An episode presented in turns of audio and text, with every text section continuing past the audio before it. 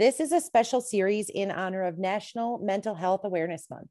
We want to take a moment to warn you that this may trigger some, but we hope to be as much an inspiration as we are five brave women breaking stigma and bringing some insight to how mental health affects our lives and affects those around us. Uh, we appreciate your love and your understanding. And we hope that through discussing how mental health affects our children, affects us as parents and just individuals, and how it has impacted our lives, that we kind of are able to channel some of our brave to you. I encourage you to talk to your doctor. If you don't have one, they're rather easy to get. And I have gone to urgent care about a mental health situation one time just to start the thing going. You don't need your favorite physician to get started or to discuss it. Uh, for me, I kept telling myself one summer that if I was still feeling this way by fall, I would handle it.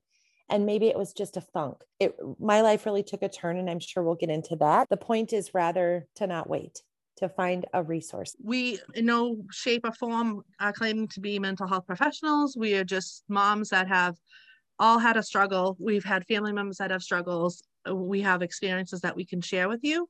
And the one thing that we want everyone to know is you're not alone, no matter how much it seems like that and how hard it is to reach out reach out to a friend reach out to a family member. Do not suffer in silence. I know how difficult it is and how much strength it takes even to reach out to that one person but we definitely want to encourage you to do that no matter how hard it is because it is the first step into feeling better. And if you don't feel comfortable talking to a family member or you don't know where to find help or a physician that can help you can always call the Substance Abuse and Mental Health Services Administration, and their number is 1 800 662 4357. They run a 24 hour mental health hotline that provides education, support, and connections to treatment. They will also base that off of your location, so you will be able to find local resources.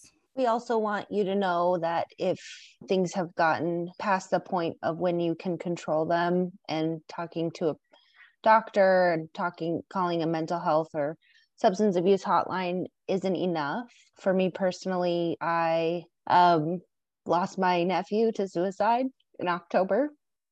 And so you can reach out for help through the National Suicide Prevention Lifeline. It's 1 800 273 8255. They also have a live chat that is 24 hours a day. So reach out to them if you're feeling in that dark space because there's always someone there. Thanks, Tabs. And if you're in Canada, you can call the Canada Suicide Prevention Line at 1 833 456 4566, or you can text 68 6868. Thank you for joining us tonight. We hope you come back and have a seat at the table for our series on mental health. Thank you.